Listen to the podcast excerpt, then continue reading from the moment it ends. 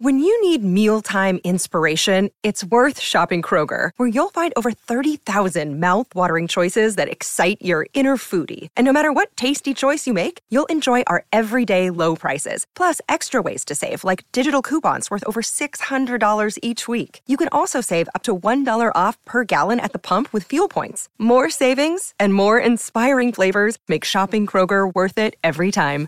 Kroger, fresh for everyone. Fuel restrictions apply. Another day is here, and you're ready for it. What to wear? Check. Breakfast, lunch, and dinner? Check. Planning for what's next and how to save for it? That's where Bank of America can help. For your financial to-dos, Bank of America has experts ready to help get you closer to your goals. Get started at one of our local financial centers or 24-7 in our mobile banking app. Find a location near you at bankofamerica.com slash talk to us. What would you like the power to do? Mobile banking requires downloading the app and is only available for select devices. Message and data rates may apply. Bank of America and a member FDIC. Hello, everybody. This is Marshall Poe. I'm the editor of the New Books Network. NBN listeners like to read books and buy them. So we thought we'd tell you that right now, our friends at Princeton University Press are having a remarkable site wide sale. You can get 50% off books, including ebooks and audiobooks, with the code 50, F I F T Y, at checkout until May 31. You can save some real money on Princeton University Press books. I encourage you to go there and check it out. Welcome to the New Books Network. Welcome to the Library Science channel of New Books Network. My name is Jen Hoyer, and today I'm speaking with Ann Medaille, author of The Librarian's Guide to Learning Theory, published by ALA Editions in 2023. From makerspaces to book clubs, from media facilities to group study spaces, from special events to book displays, libraries support learning in numerous ways. In The Librarian's Guide to Learning Theory, Ann Medaille unchains the field of learning theory from its verbose and dense underpinnings to show how libraries can use its concepts and principles to better serve the needs of their users. Ann Medaille is the Director of Research and Instructional Services at the University of Nevada, Reno Libraries and serves as uh, Editor-in-Chief of the journal Evidence-Based Library and Information Practice. And welcome to New Books Network. Great. Thank you so much. Thanks for having me.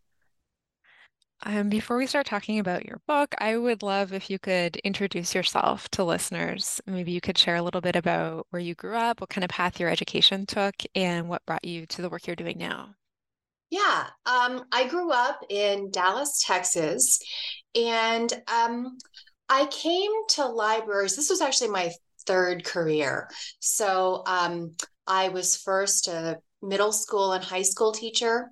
And then for a while, I was an editor. I worked at an education lab, and then I worked at Elsevier actually for a few years as an editor. And so uh, librarianship was my my third career. But I started off. I got. Um, uh, my bachelor's degree in English and theater, my master's degree in theater, and I started off as an English and theater teacher.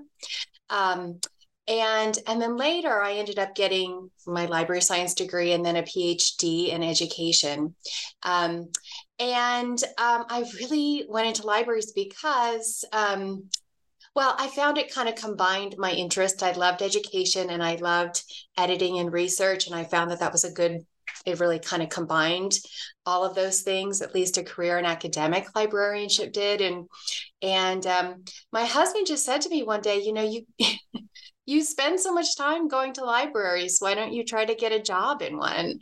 And so so i did. I was like yeah i guess i should maybe get a library science degree. And so that's kind of how i found my way to um, to libraries and i've been working in libraries for 16 years. And um, and while i was doing that i i just loved being in an education setting and it was such i felt so lucky and i just wanted to learn more about education. So that's why I got my my PhD. Um, um, and that was um, that was a kind of a, a joyful path as well for the most part.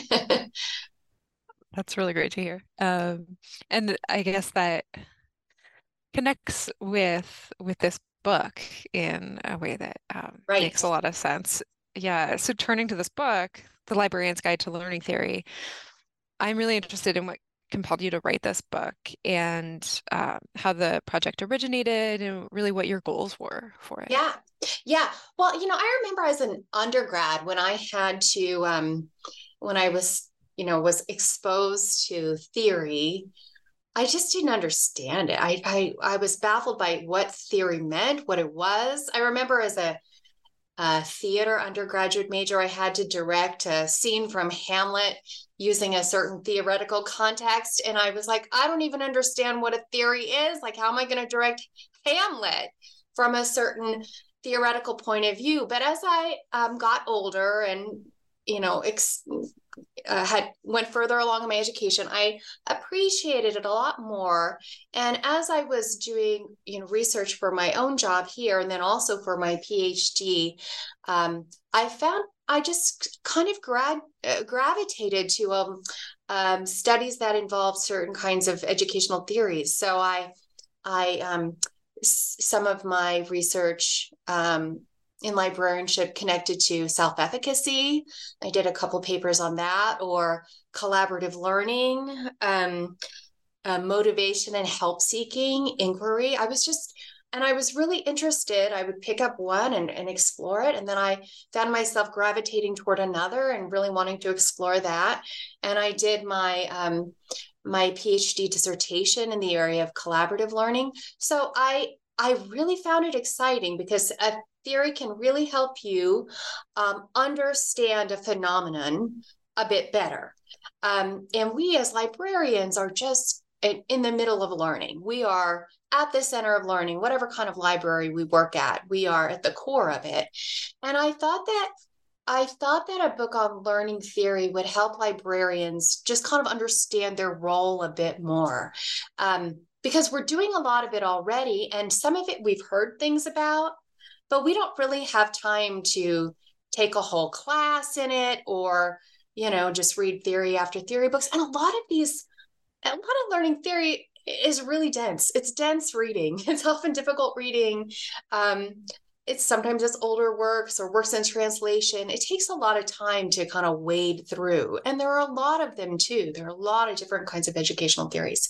So i wanted to make theory more accessible and and show how it was relevant and could be practically applied to your work. And the other thing that I really wanted to do that I saw um, just in my um, own practice as a librarian, because I'm a I'm on the public facing side of things. So I'm involved in research and instructional services um, to our campus.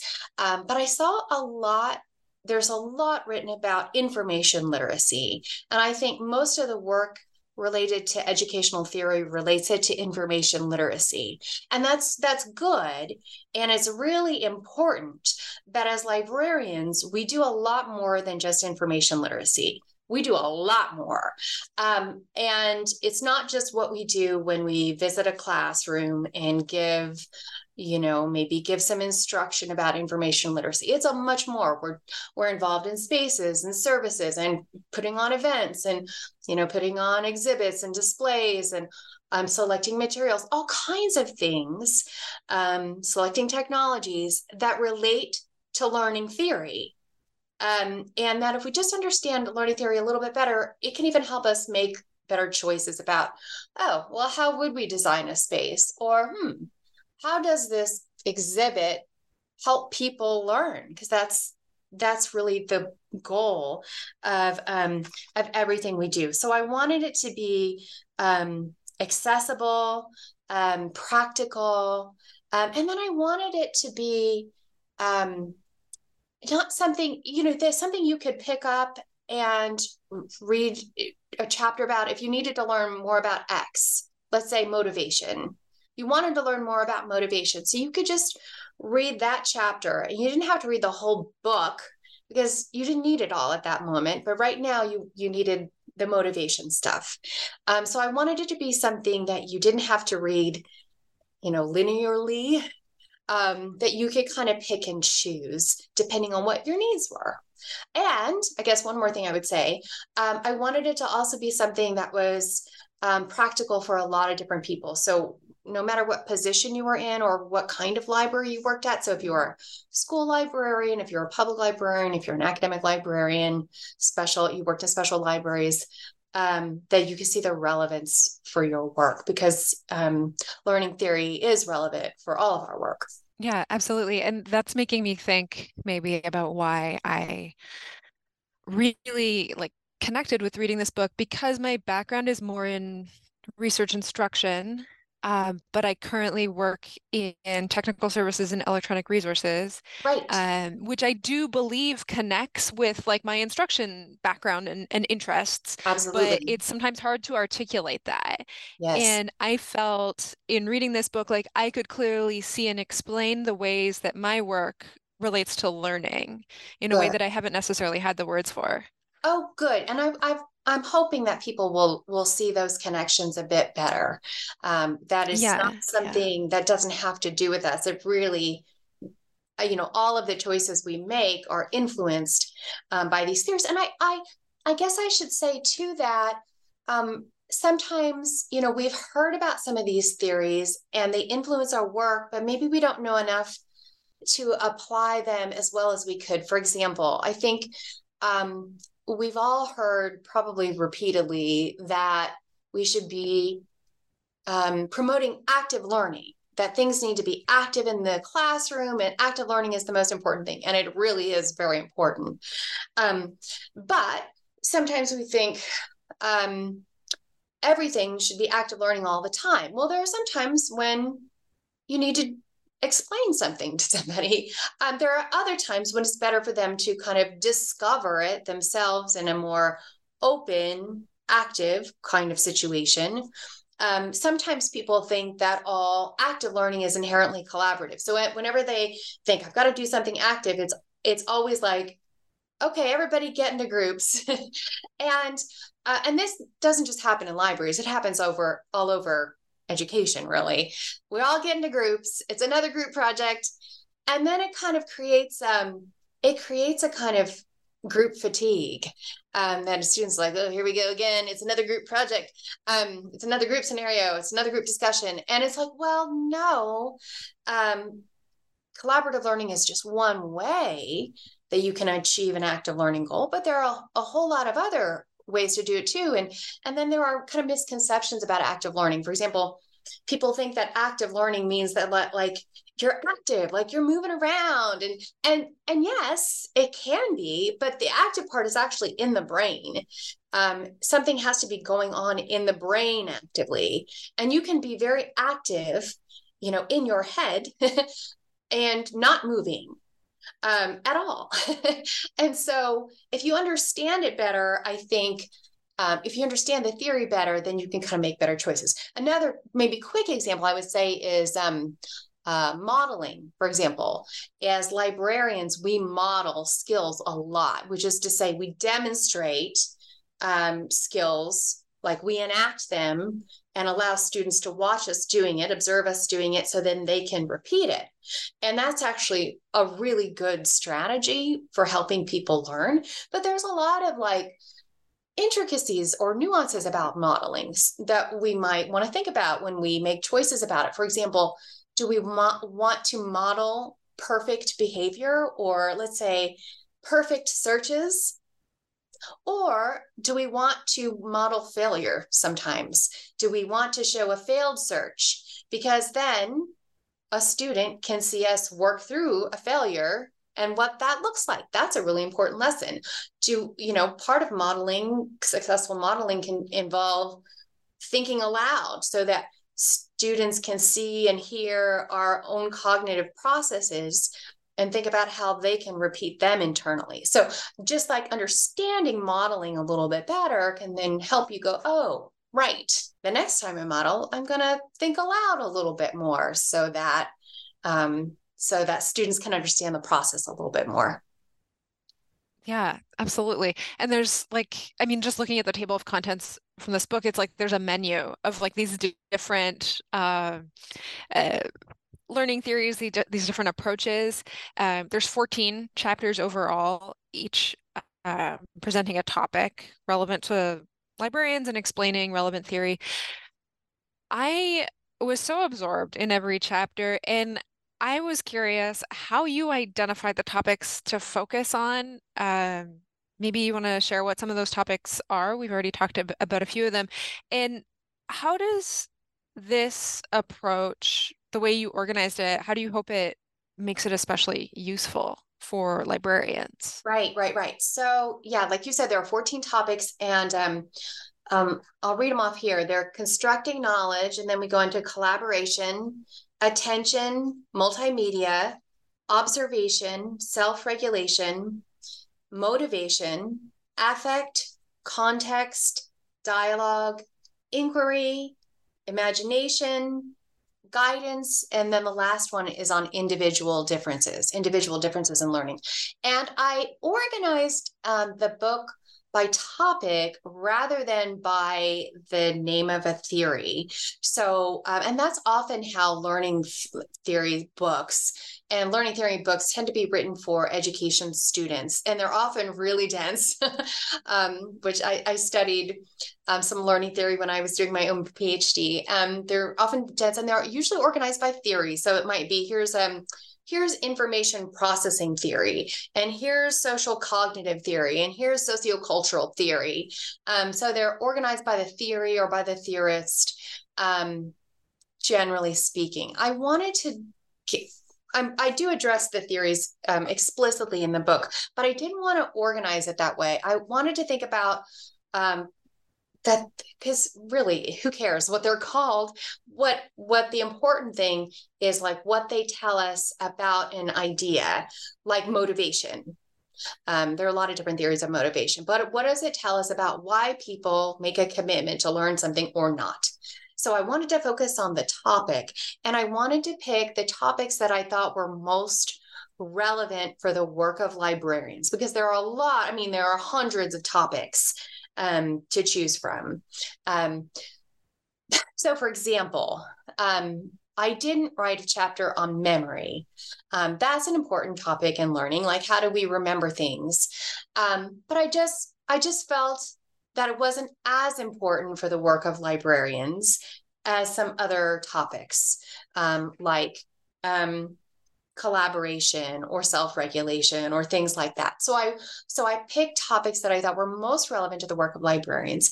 I picked some topics um, some topics you have to address um, in a learning theory book because they're just really important. You like you can't not address the idea of constructivism or constructing knowledge because it actually is a foundation for a lot of other things or motivation or self-regulation. Um, those are some big things. But some other things um, i picked because i knew that they were more important particularly to the work of libraries like frankly like imagination. Um, that's something that we think is really important fostering imagination in our learners. Maybe gets more or less play in different kinds of educational contexts. Um, inquiry, we do a lot with fostering inquiry. Um, and um, that might be something that education students don't talk about quite as much as we do as the inquiry process. And then things like um, one of the chapters I knew I wanted to write about was attention. Um, um, and I guess I could say multimedia too. Multimedia is really important for our our work because everything we do and somehow involves multimedia. Um, but attention, for example, um, is fundamental to learning. We often kind of take it for granted, um, but it can really make or break a learning situation. And it's fundamental to the reason that people come to libraries um, even if they never interact with a librarian. Um, our libraries are filled, whatever kind of library you have, they're filled with people who come to the library because they want to learn and they want to control their attention in a space that allows them to do that. Um, they know they can't learn at home because of their pets and their kids and whatever else because of the d- distractions. And learning can't happen without some kind of focus. So even the fact that we have libraries is um, is intricately bound up with this idea of attention and learning um, that people recognize the need to have a place that helps with that so i knew um, that that is a, um, a topic that needed its own chapter. Um, so, in other words, I really picked those topics um, that were really important, but also really closely connected to our work. Yeah, that, that makes a lot of sense, and um, and I think we can see with those examples how um, how they impact every area of our work. Um, and so, as you mentioned, you start the book with a chapter on construction, constructivism, right. constructing knowledge, and, right. um, and you talk about constructivist behavior theory. And I would love if you could speak a little bit about constructivist behavior theory for listeners who aren't familiar with it, and then uh, maybe share a little bit about what constructivism suggests for librarians and how we see this concept pop up in other topics in this book. Yeah, yeah, yeah, yeah. So, um, yeah, I think uh, you know constructivism is probably the most influential theory um, of our time, of the last, I guess, last century. Um, but um, to understand it, I think you can really um, best understand what it's not, and and that is the idea that learning occurs through kind of a passive reception that you just kind of open up someone's brain and you pour in the learning. And if they're just watching you or listening or reading or whatever it is, um, they'll absorb the learning and then the learning is done. And that we know that that that's not how learning works now. Um, that it can't be a passive just ingestion, that something active has to be going on within the brain. So with constructivism, we're really thinking about um, the fact that it's an individual process in which each person mentally constructs um, knowledge and skills. And what that kind of means is that um, each person has their existing information. Um, and that they ingest new information and that new information comes in conflict with that old information. And it's in in this process of new and old coming together is where this mental construction occurs.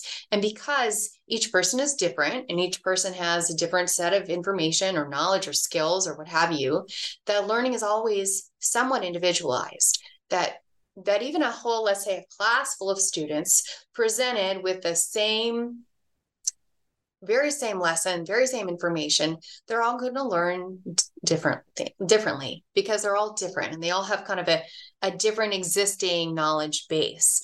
Um, and then when uh, people organize this information through kind of their own organizational patterns in the brain called schemas. Um, but this is what allows us to make sense of information. Um, and um, the way that way that learning occurs is when well it's through a process called cognitive conflict. So i i have my existing understandings my existing organizational patterns for how i i understand the world. And then i ingest new information from my environment from stimuli what have you.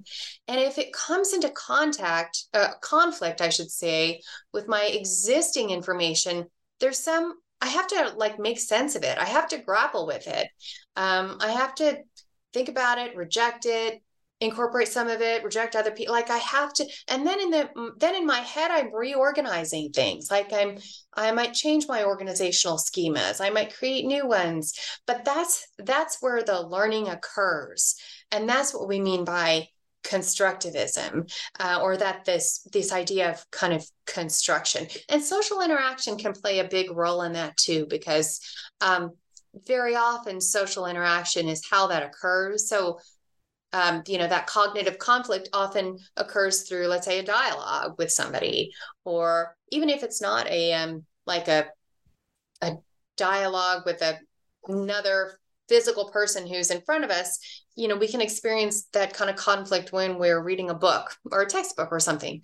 And we find something interesting or different or unexpected or hmm something we have to hmm, hmm, hmm i don't know think about grapple with. Um, then we experience that and we have to make sense of it. And that's that's kind of how um, that's kind of how the learning um, occurs. And so um, so so constructivism also has um also relates to so many other topics in in in learning. It kind of uh, sometimes sits in the background of a whole lot of um, areas. For example, at least in this book, like I have, um, I talk about the role of dialogue. Well, dialogue, um, when we think about dialogue, we're really thinking about, you know, conversation with another person that with the intent of kind of an open-minded approach to learning and growing, right? That um, I'm conversing with you because I want to hear something and potentially something different. And that we can kind of grow from the exchange. Well, what's happening in my brain is that idea of constructing knowledge or the inquiry process, which is the process of asking questions and then seeking those answers. Well, what's going on in my brain is I'm asking these questions, I'm getting in new information, I'm making sense of it. Maybe it doesn't make sense. Maybe I have to ask more questions.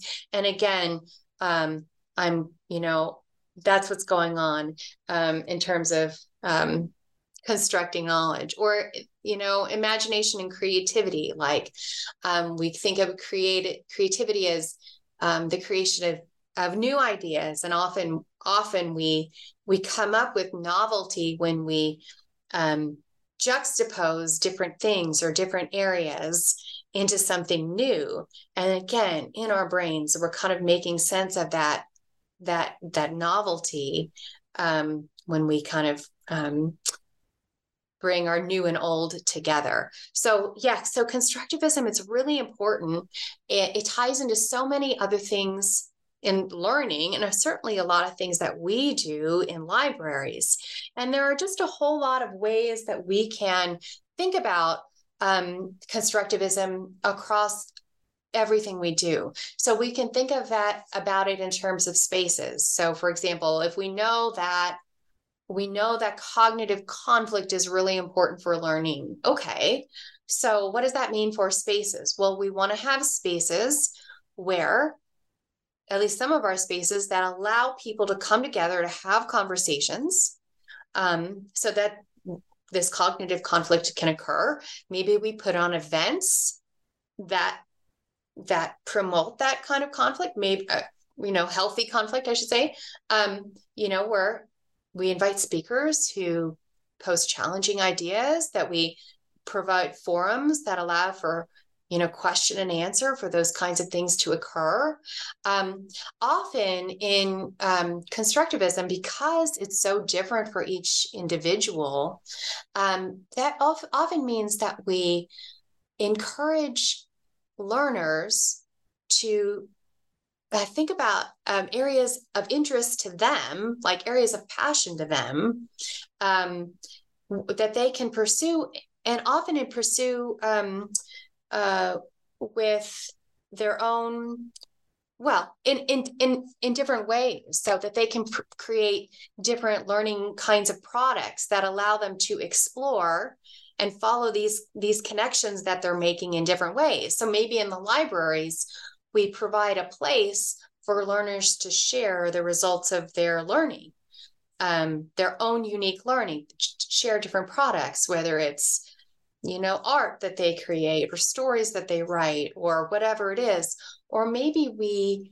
we think of um, how we you know provide materials and books that promote constructivism. Maybe that means we make sure that we provide primary source materials um, and then and then also provide some instruction in how to use them because primary sources or even things like archival sources are really great for um, uh, helping learners to interact with them in ways that will that will support this kind of active learning that's going on inside their heads. You know they have they come to a new object a new let's say historical document or something like that and they have to learn to ask questions and you know read critically and read deeply. All of those processes will help um, in in in their own construction of knowledge yeah absolutely it's it's kind of exciting to think about like how all of these aspects of our work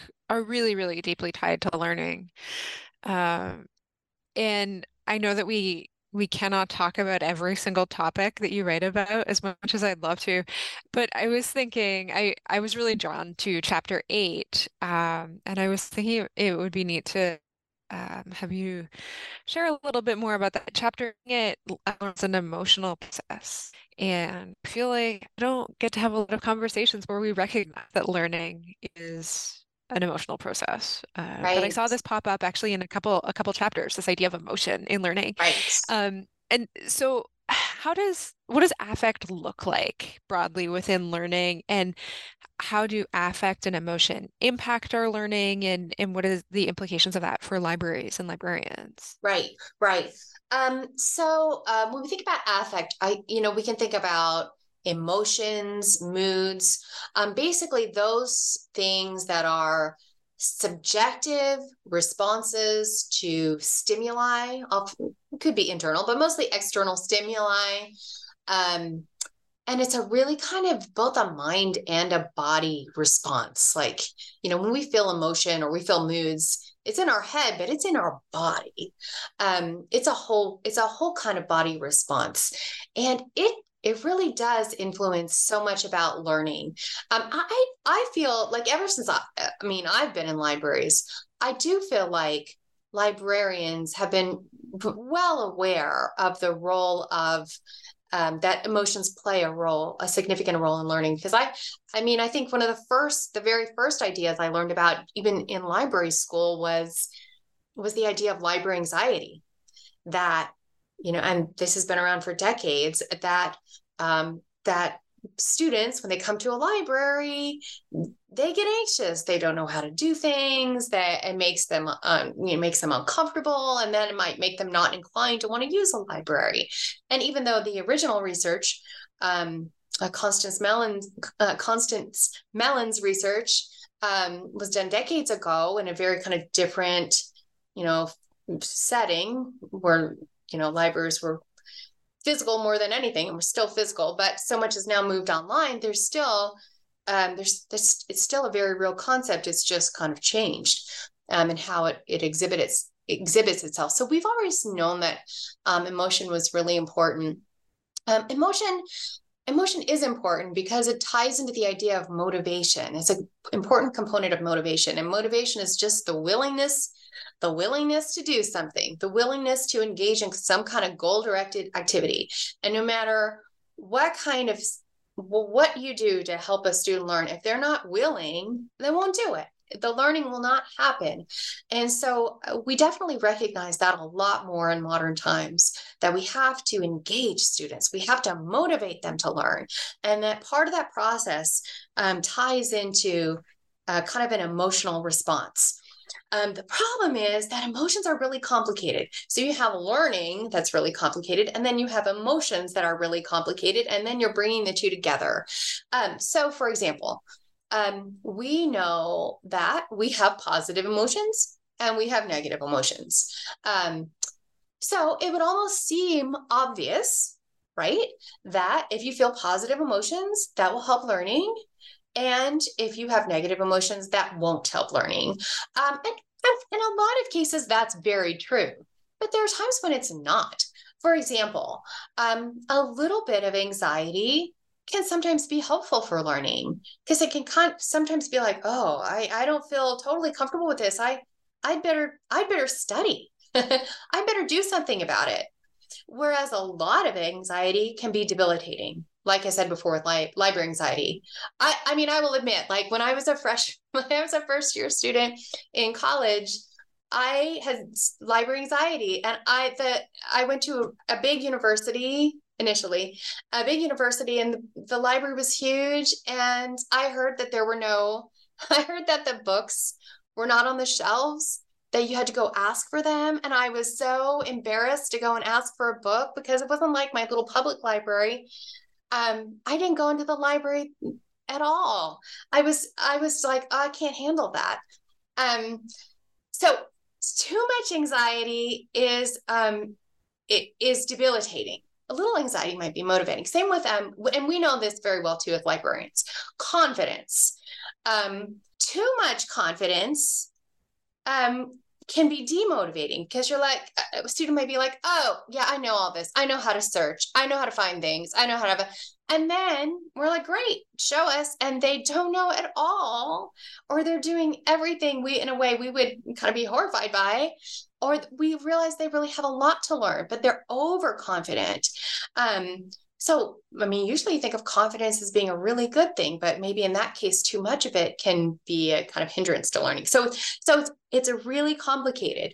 Um, um, maybe another example is the way our kind of moods may affect um, what we learn. So, for example, um, if I'm in a really good mood, I'm really attuned to, let's say, the positive aspects of what I'm learning. Whereas if I'm in a really bad mood, I see more of the negative. Um, and and we know, I think too, as librarians, we see this a lot that we see the emotional attachment that sometimes clouds judgment in um, in spaces like online um, when people uh, are learning through kind of online sources. And we know that sometimes their emotions influence their willingness to be open to ideas, right? That you kind of stay in an information bubble, and sometimes that bubble is very um, colored by your emotions. And so you're, you're, you know maybe you you're more willing let's say to believe false information or you're not open to different kinds of information because you are you know you're emo- emotionally attached too emotionally attached perhaps to certain ideas. So emotions um, play into into all kinds of um, uh, situations and learning. And and an important component of it is i guess helping um, helping learners um, recognize how some strategies for how they can kind of regulate their emotions in positive ways. So, for example, you know, like I mentioned earlier, like learners often know that if they go to the library, it will help them c- control their attention, um, which is important for learning. Um, same way, they might, you know, that might be a way of kind of turning off emotional distractions or turning off your phone for a while so you're not kind of subjected to this device that's like a emotion button pusher for you really that if you can kind of put it away then you can actually study and learn. Um, you know another situation might be um, uh, that certainly you know we can help with in classroom situations or when we're consulting with students is thinking about like how we um, how we kind of help students engage their emotions in a positive way like i always like to I always think it's really important to listen to learners when they're talking about the things that are passionate and motivating to them because it's really helping to engage their emotions in a way that they can channel into their learning. And then when we hear that they're experiencing kind of negative emotion, for, which they do a lot. I mean, for example, writing a research paper for most students, at least initially, is a is an anxiety inducing process. You know, they don't feel confident about it. They're worried about failure. Um, but we can kind of help them reframe, kind of cognitively reframe it as an opportunity to learn about something they're passionate about, an opportunity to challenge themselves. We can teach them strategies for kind of monitoring their emotion. That maybe, you know, they'll they'll divide a task into smaller like a research paper into smaller subtasks and they'll just focus on one task at a time. That is something that they can kind of conquer and that kind of hopefully feed into um, the perpetuation of more positive emotion that they can build on. Oh, yes, I can do this. That gives them confidence for the next thing and the next. So I guess if we if we understand those kind of emotional situations that our learners encounter we can just kind of think about think about ways um, ways that we can we can help.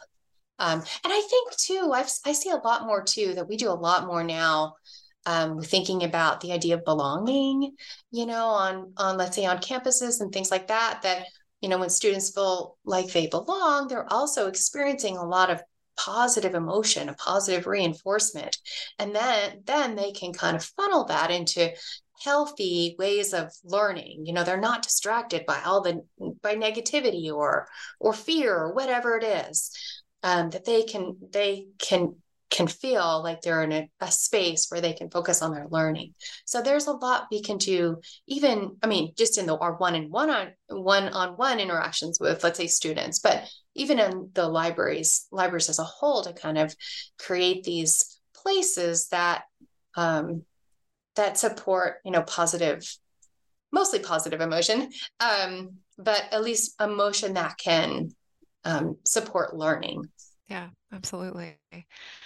Uh, and in thinking about how, I mean, you've you've looked at emotion as a topic, but it really does run as a thread through a lot of areas in this book. Uh, right. One thing actually that I did after reading the book I spent a bunch of time looking at the index because I was really curious how the index might show me other kinds of threads that were um, running through the book, um, index terms that had like a lot of page numbers beside them. And I was like, oh, yeah, I didn't really think about, I think one of them was dialogue. And I was like, yeah, that did really run through the book in ways that I hadn't been thinking about.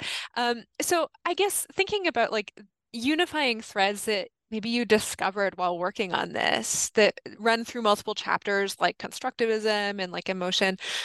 What overarching themes do you see for libraries and librarians to consider more seriously when we think about creating really intentional learning environments? Right. Um, well yeah i wrote um, i i i thought about this and in my first draft of the book um, when I turned it in, my editor said, This is great, but I think you're missing something. You need like a conclusion that answers that question. And I was like, Oh, right. So I had to go and think about that for a while. Like, what are the big kind of themes that ran through it? And so, um, so I did address those in a, a conclusion. Um, but the first one is the idea of engagement, I think, um, and that, like you said, ties into emotion for sure. But that students or learners um, uh, they have to be engaged in the process. They have to be committed. They have to be willing.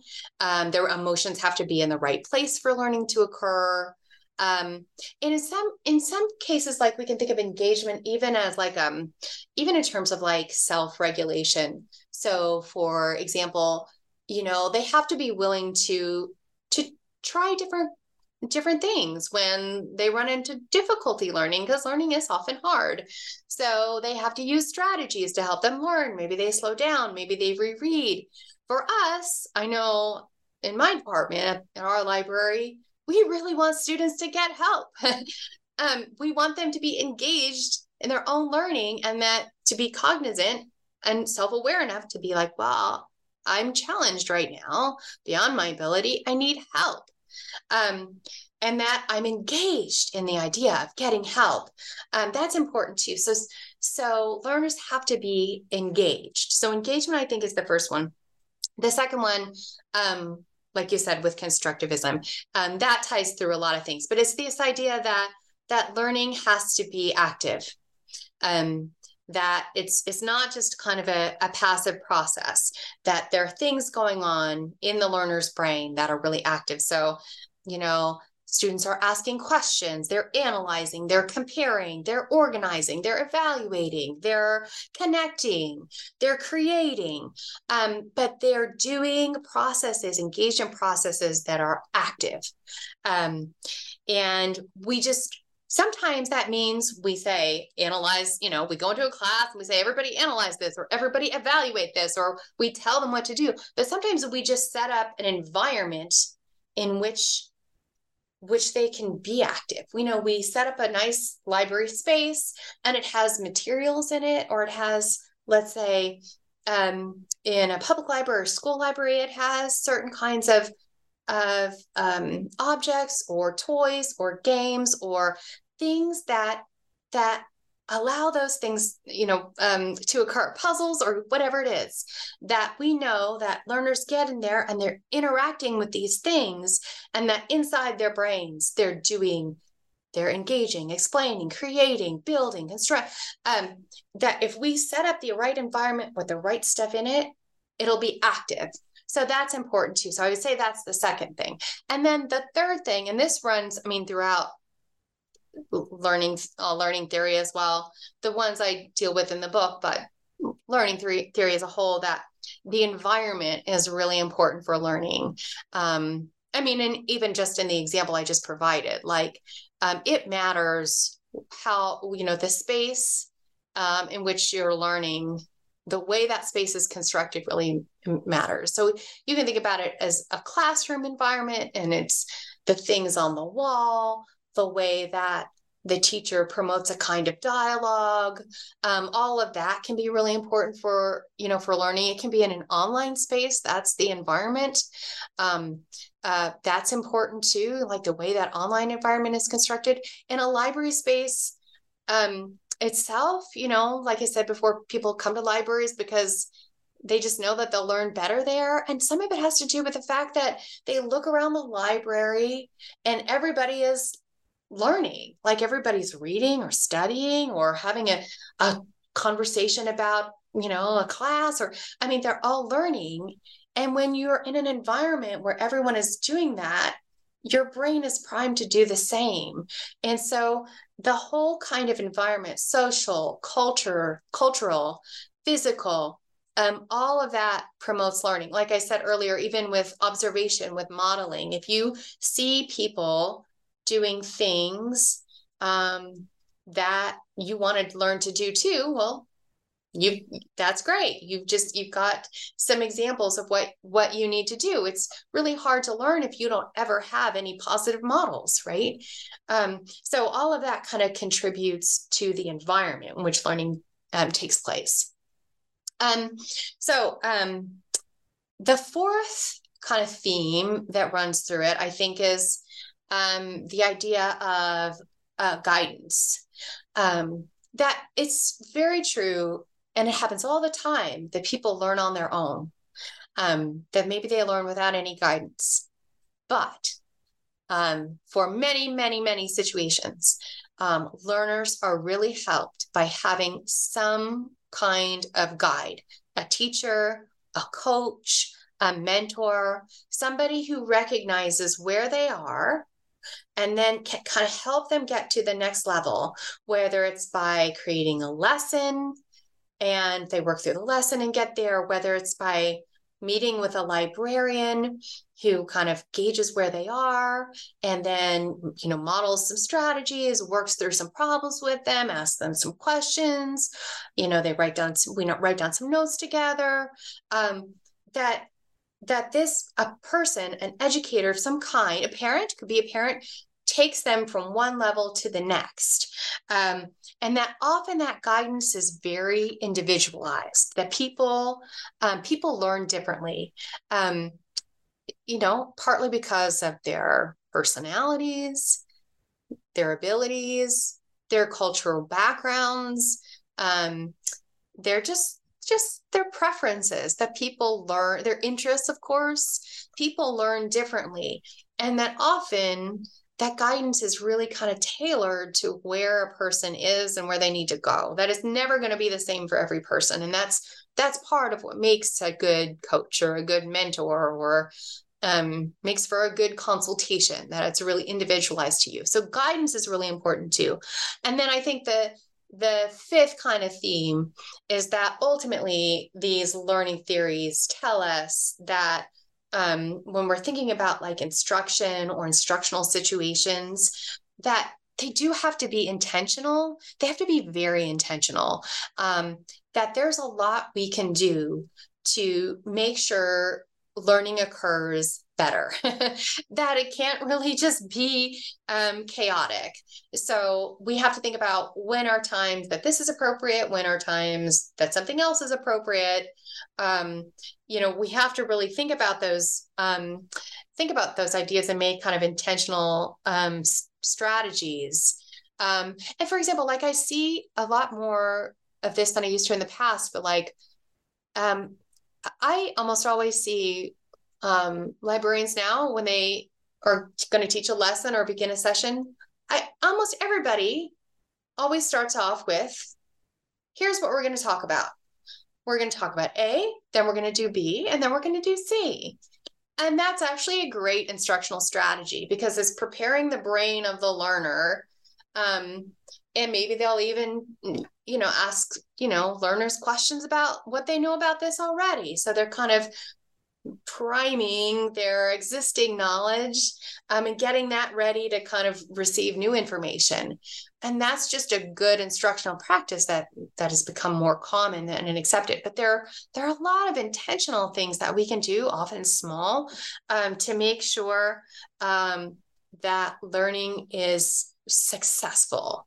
Um, whether it's through a strategy or the tool we choose or how we kind of just kind of design the activity or what you know whatever it is. So i guess those five things are kind of the most important themes. So um, that learning has to be engaged that learning has to be active that the whole learning environment is really important that learning um, often happens best through the really thoughtful guidance that comes from an educator and that um, instruction really needs to be intentional, really just well designed and well directed um, for the best for learning to occur. so I think those are the that's, things that. I um, and that and that's important too. And I did want to um, that even though you know these are separate topics, I have 14 separate topics, and they can like you can just look at one uh, or two and think about them independently, but they do all kind of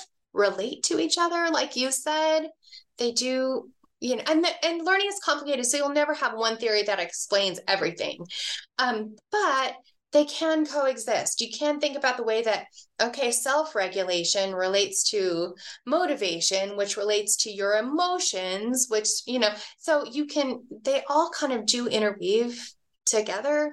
Um, they do kind of, um, they are related, they coexist, and they, they all kind of contribute to creating this bigger picture, this better understanding of learning um, that we can have. Yeah, absolutely. I love those those ties across everything. Um, really makes me um, see some some neat ideas to follow.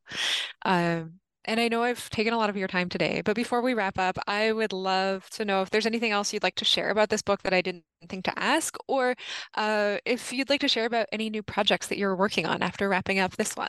Oh, I hmm, I don't know. We covered a lot. Um, yeah. Um, no, we we we covered a whole lot. I think we covered everything. I mean, um, there were some things that I I wrote about in the book that maybe I just saw less discussed in when I went to educational theory and that I I I wanted to make sure that I covered here like the importance of imagination. Um, so I had to kind of go a little bit farther afield and not just restrict to educational theory although educational theory by itself is rather interdisciplinary i mean it's comes from educational psychology, so from the psychology literature mostly, but it really connects to philosophy and anthropology and you know sociology and all. I mean, it it it connects to so many different areas, which I think makes it um, makes it makes it really interesting.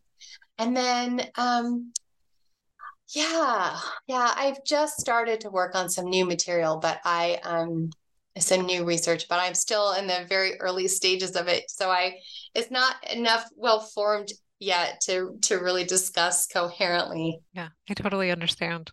Um, well, thank you so, so much for chatting about this. Uh, once again, today I've been speaking with Ann Medaille, author of The Librarian's Guide to Learning Theory, published by ALA Editions. My name is Jen Hoyer, and you've been listening to New Books Network.